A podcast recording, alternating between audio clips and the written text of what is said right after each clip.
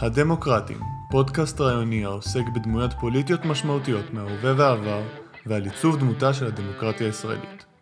את התוכניות הראשונות של הפודקאסט אנחנו מקדישים לפריימריז הדמוקרטי המרתק לקראת הבחירות לנשיאות ארצות הברית ב-2020. היי, יונתן, שמעתי שהמפלגה הדמוקרטית בארצות הברית ערכה debate החודש. מה אתה יכול לספר לי על זה? זה נכון יוני, לאחרונה באמת התקיים ה debate הרביעי במספר. שאליו התקבלו 12 מועמדים לנשיאות מטעם המפלגה הדמוקרטית. בעוד כשנה יתקיימו הבחירות הגורליות לנשיאות ארצות הברית, בזמן שברור שלאחר כהונה של ארבע שנים כנשיא ארצות הברית, טראמפ יהיה המועמד הרפובליקני לנשיאות. אבל עוד לא ברור מי יעמוד מולו מטעם המפלגה הדמוקרטית. בשדה הפעם מתחרים מספר רב של מתמודדים, שלחלקם יש עבר מרשים וסיכוי לא רע, וחלקם דמויות קומיות חסרות כל סיכוי. אנחנו לקראת הישורת האחרונה של המרוץ, כשהשדה מצטמצם מרגע לרגע. בואו נציג בפניכם את המועמדים, נספר לכם קצת את הרקעים שלהם, העמדות והצעות המדיניות השונות שעלו ב debate.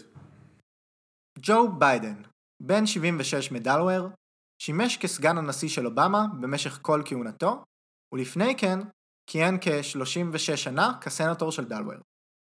בתור סגן הנשיא לשעבר, תפקיד המקנה מוכרות ציבורית עצומה ביחס לרוב המתמודדים, הוא התחיל כמתמודד המוביל במרוץ.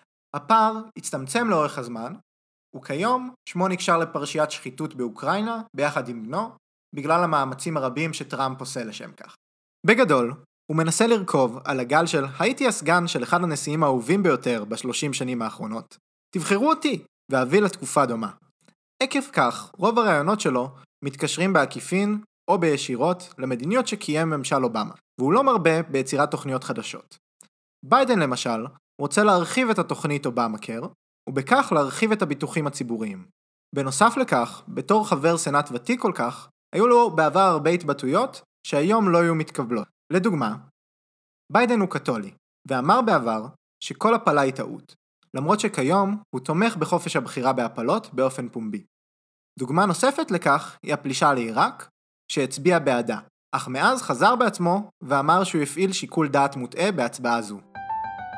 ברני סנדרס, בן 78, מכהן כסנטור מטעם מדינת ורמונט מאז 2007, ובעבר שימש כראש העיר של ברלינגטון, ורמונט. לפני ה debate הוא לקה בהתקף לב, ושאלת גילו, שמתקרב ל-80, גורמת לאנשים לתהות לגבי הרלוונטיות שלו למרוץ לנשיאות. הוא בעצם מתמודד בפעם השנייה לראשות המפלגה הדמוקרטית. הוא התמודד פעם שעברה מול הילרי קלינטון בבחירות המקדימות ב-2016. סנדרס הוא החבר העצמאי שכיהן בקונגרס לאורך התקופה הממושכת ביותר בהיסטוריה האמריקאית. סנדרס מחזיק בעמדות סוציאל דמוקרטיות ברורות, בתחום הבריאות הוא מציע את תוכנית הדגל בריאות לכלל. הוא התנגד למלחמה בעיראק ב-2003 ומאמין בהתערבות כללית של ארה"ב בלחימה רק כמוצא אחרון בהחלט. הוא הביע לא פעם ביקורת על יחסי ישראל-פלסטין למרות תמיכתו בקשר בין שתי המדינות. בנושא ההגירה הוא תומך ברפורמה מקיפה ומתן אפשרות למהגרים בלתי רשומים להגיש בקשה לאזרחות. אליזבת וורן, בת 70, סנטורית ממסצ'וצ'ס מאז 2013. כיהנה כיועצת להגנת הצרכן בממשל אובמה וכפרופסורית למשפטים בהווארד מ-1993 עד 2013. בעבר השתייכה למפלגה הרפובליקנית והחזיקה בעמדות קונסרבטיביות, אך כיום היא אחד הסמנים השמאליים של המפלגה הדמוקרטית וידועה בכך שיש לה תוכנית מדיניות ברורה לכל נושא. יש לה תוכנית בריאות שדומה מאוד לבריאות לכלל, שמטרתה לחסל את הביטוחים הפרטיים, אך היא מתכוונת לשלם עליהם בעיקר על ידי מס עושר ומיסים למעמד הגבוה. היא רוצה לבטל את מיזם הלוואות הסטודנטים ולאפשר חינוך גבוה לכולם בחינם. להשקיע שני טריליון דולר בהקמת עבודות למען מעבר לאנרגיה ירוקה, ובכך גם לפתור את בעיית התעסוקה וגם לפעול כנגד משבר האקלים. היא תומכת בהוצאת החיילים האמריקאים מסוריה, עיראק ואפגניסטן, ובעד שינוי רוב הסכמי הסחר של ארצות הברית.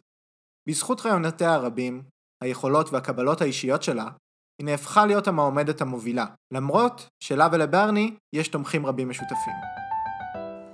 פיט בוטיג'ג', בן 37, מכהן כראש עיריית סאות'בנד, אינדיאנה. בוגר אוניברסיטת הרווארד ומשמש כסגן במילואים בחיל הים האמריקאי. השתתף במלחמת אפגניסטן. הוא הומוסקסואל מוצהר, בכך הוא הראשון שמתמודד לנשיאות המשתייך לקהילת הלהט"ב. בתור מועמד הוא חווה זינוק בסקרים וזכה בסיקור תקשורתי אדיר וכרגע התמקם בחמישייה הראשונה. הוא תומך בתוכנית בריאות לכלל, אך מאמין שצריך להשאיר את ביטוחי הבריאות הפרטיים. מעוניין להרחיב את שירותי בריאות הנפש וטיפול בהתמכרויות, ובכך למנוע כמיליוני מקרי מוות הנגרמים מהתמכרות והתאבדויות. מתכוון לחתוך במחירי התרופות ולהגדיל את הרגולציה על פטנטים רפואיים עבור חברות תרופות שמעלות את מחיריהן. בנושא הגירה הוא מתכוון לקדם את תוכנית אובמה למניעת סילוק של ילדים שהיגרו בילדותם לארצות הברית. בנוגע למשבר האקלים הוא תומך בחזרה להסכמי פריז ונכלל ברשימת ראשי הערים שחתמו על אמנה להמשיך לפעול לפי ההסכמים. הביע את התנגדותו להגדיל את הסיוע של ארצות הברית לישראל, אם ישראל תמשיך להגדיל את הבנייה בגדה המערבית. וואי, שמע, כמה מועמדים יש לדמוקרטים האלה? כן, אתה צודק, הם לגמרי הגזימו הפעם. בבחירות הקודמות היו רק שניים מוכרים, הילרי וסנדרס. אז כמה מועמדים יש לנו? ב debate הראשון והשני היו בכל אחד 20 מועמדים, שזה כל כך הרבה מועמדים עד שהיו צריכים לפצל כל אחד מהם לשני ערבים. בשלישי היו רק עשרה מועמדים, שזה ירידה של חצי, ועכשיו עלינו ל-12 איכשהו. לך תדע כמה יהיו ב debate הבא. טולסי גברד, בת 38, מהונלולו הוואי, חברת בית הנבחרים של ארצות הברית מאז 2013. ב-2002 נבחרה לבית הנבחרים של מדינת הוואי, וכך נהייתה האדם הצעיר ביותר שנבחר לתפקיד. מפקדת בדרגת מייג'ור במשמר הלאומי בהוואי, מה שהופך אותה לאישה הראשונה שרצה לתפקיד כווטרנית. בנושא הבריאות, היא תמכה בתוכנית סיפוק שירותי בריאות לכלל האזרחים. לדבריה, היא מבטיחה להבריא את מערכת הבריאות החולה. וכמו כן, היא תומכת ברפורמת הגירה מקיפה ומתנגדת לפירוק משפחות מהגרים. ב-2017 היא טסה לסוריה לפגוש את בשאר אל-אסד, מהלך שהתקבל בהמון ביקורת מכל הזירה הפוליטית. לדבריה, היא ניסתה לקדם שלום בעזרת דיאלוג. היא הביעה תמיכה ביציאה של הכוחות האמריקאים מסוריה ואפגניסטן, ומתנגדת לעזיבה של טראמפ מתוכנית הגרעין של עיראק.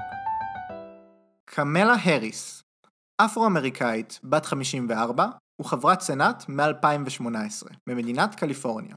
לפני כן, היא כיהנה כתובעת הראשית של קליפורניה, וכתובעת המחוזית של סן פרנסיסקו.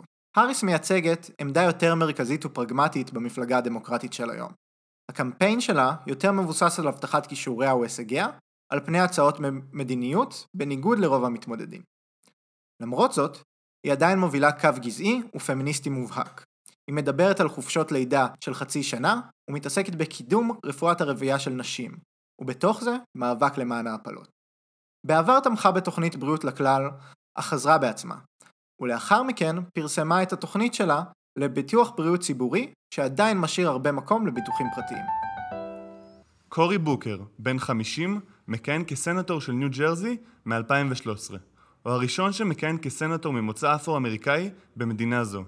בעבר, הוא שימש כראש העיר של ניו-ארק, ניו ג'רזי, בין השנים 2006 עד 2013. הוא החל את הקריירה הפוליטית שלו כחבר במועצת העיר של ניו-ארק בשנים 1988 עד 2002. הוא מכהן כחבר ועידת החוץ של הסנאט. הוא תומך בתוכנית בריאות לכלל, אך בעבר הביע עמדות חלוקות בנושא ביטול שירותי הבריאות הפרטיים, שהם חלק ממצע של תוכנית בריאות זו. הוא תומך נלהב ברפורמת הגירה מקיפה, ומתנגד למדיניות האנטי-הגירה של טראמפ, ונכלל בקבוצת סנטורים שהתנגדו לפירוק משפחות של מהגרים. הוא מעוניין לקדם את תוכנית של אובמה למניעת סילוק של ילדים שהיגרו בילדותם לארצות הברית. הוא מנהל אורח חיים טבעוני ופועל רבות לקידום זכויות בעלי חיים. אימי קלובשר, חברת סנאט ממיניסוטה מאז 2006. עורכת דין במקצועה ושימשה בעבר כתובעת המחוזית של הנפין במיניסוטה. אימי מייצגת צד יותר שמרני במפלגה הדמוקרטית. דבר שבא לידי ביטוי בתפיסות הפרגמטיות שלה לגבי איך הממשל שלה ייראה. היא אינה תומכת בתוכנית בריאות לכלל, והיא אפילו יוצאת כנגדו, בטענה שהוא ייקח מ-149 מיליון אמריקנים את ביטוח הבריאות הנוכחי שלהם. חשוב לציין שהיא כן רוצה להגדיל את ביטוח הבריאות הציבורי, על ידי הורדת גיל הזכאות שלו מ-65 ל-55. הפתרונות שלה לבעיות של אמריקה הן שמרניות בהתאם לתפיסתה.